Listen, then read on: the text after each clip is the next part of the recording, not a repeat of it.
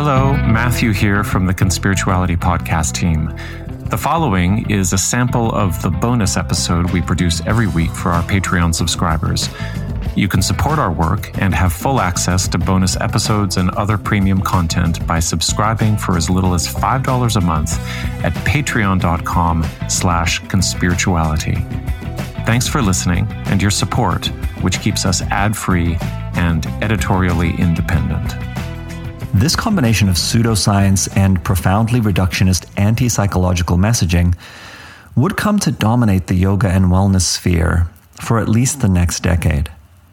And make no mistake, this is spiritual bypass in a nutshell. In the dictionary, next to the term spiritual bypass, you will see a picture of this particular nutshell with the ideas from what the bleep contained in it. Because what they're saying is that your painful emotions are really just an addictive chemical process that you can be free of when you realize you have a choice. And this is because of the higher scientific truth of quantum physics. Now, in seeking out clips to share, I thought it was just fascinating that in this particular discussion that you just heard about the neuroendocrine aspect of emotions, the animation on the screen with those funny voices that you could hear in the background is about hunger. It's kind of this weird mismatch.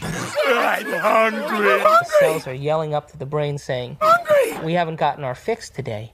And it's going to start sending impressions to the brain, and the brain is going to start to formulate imagery. It's going to sound like voices in our head. I'm hungry. To think of a reason why we should be depressed. Think of a reason why we should be confused. Think of a reason for our own suffering. And the body is going to be telling the brain that it's not getting its chemical need, chemical needs met. And so the brain will then activate and start going to our past situations and flashing pictures to our frontal lobe. And then there's live action narrative stuff interspersed in which our female protagonist is being a photographer at a wedding.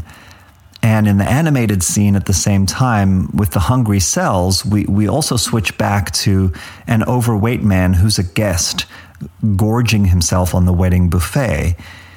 And then we cut to chiropractor Dr. Joe Dispenza talking about how our minds manufacture illusory reasons to be depressed by creating links to our past. And then cut again to the fat man stuffing his face. Well, my definition of an addiction is something really simple something that you can't stop.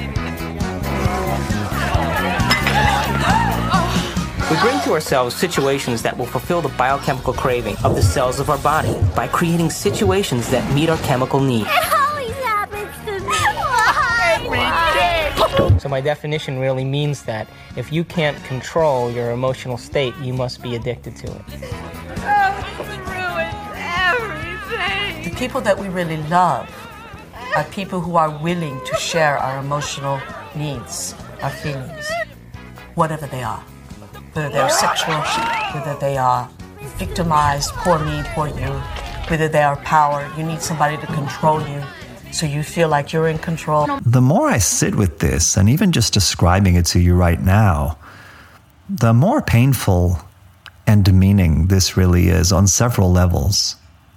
And then Dispenza goes into the mention of addiction, and we have his key statement here that if you can't control your emotional state, you must be addicted to it. Then we transition to the nondescript fake accent and ersatz psychoanalytic riff by JZ Knight, complete with the vintage pipe she's holding in her hand to cement the claim that she really is channeling a 35,000 year old king named Ramtha because he would smoke a pipe. So I should mention that What the Bleep Do We Know is a film created primarily by three people William Arntz, Betsy Chase, and Mark Vicente, all three of whom were at the time students of Ramtha's School of Enlightenment. And you may recognize the name Mark Vicente as the creator and star, in a way, of the HBO documentary about NXIVM called The Vow. Now, that's some quite high profile cult hopping and, and documenting going on there. Now, on this account, of human psychology. The answer to suffering isn't therapy or medication or even meditation. It's not finding loving relationships in which we feel accepted and supported. Rather, the answer is to recognize that on the quantum level, we are recreating these unpleasant experiences ourselves and need to realize that we can absolutely always choose to manifest whatever reality we really want by using our consciousness to select it from the infinite fluid potentiality of electrons in their superposition. Simple. So it's hard not to come away with the impression that if your life isn't blissful and prosperous, it's your own damn fault for not recognizing that your mind creates reality at the quantum level. The talking heads do plenty of poo pooing of the boogeyman of scientific materialism, instead, positioning consciousness as central to the existence of the universe and they anecdotally recite paranormal research claims, none of which have ever passed basic standards of peer review and replication. And then they smilingly perpetuate the sleight of hand that confirms that the mesmerizing anomalies of the incredibly tiny realm of subatomic particles, which we've known about, by the way, for close to 100 years, represent the radical new paradigm for psychology and spiritual growth.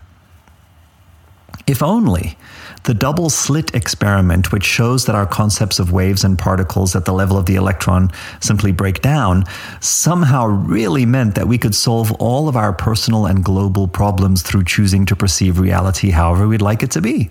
If only quantum entanglement really did mean that loneliness, relational dysfunction, or political polarization was just an illusion that could be overcome in the blink of an eye.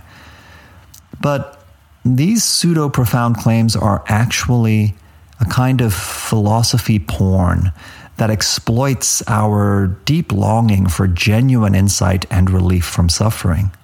If only the probabilistic nature of electrons meant that we could all be superheroes with the ability to pass through walls or fly through the air or be immune to the inevitability of death and taxes.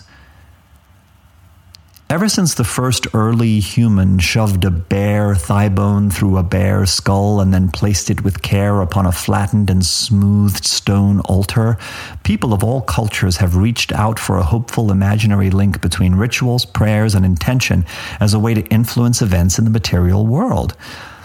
They've done this by petitioning the invisible forces that they thought must animate nature, or by honoring the great bear spirit that surely gave birth to the bears we hunted to stay alive, or by positing a kind of sympathetic or imitative magic of ritual enactment to, to, in order to bring the rains, or give protection from predators, or to hasten the death of their enemies.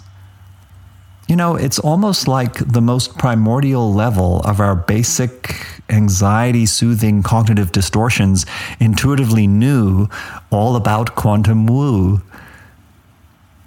Or maybe soothing our own anxiety by constructing ways to magically gain control over the world is just a side effect of our evolved ability to remember the past, imagine the future, and experiment internally. We have a kind of simulator that tries out different strategies for overcoming threats and danger and trying to get what we want, none of which is guaranteed. Now, this kind of imaginative thinking can lead to creative and effective problem solving, which is great. But if it becomes untethered enough from reality, things go wrong. And when an entire industry thrives on encouraging that kind of disconnection from reality as if it were a virtue, as if it was a step forward on the path toward enlightenment, the environment this creates becomes very receptive to scams, charlatans, and actually some very bad real world outcomes.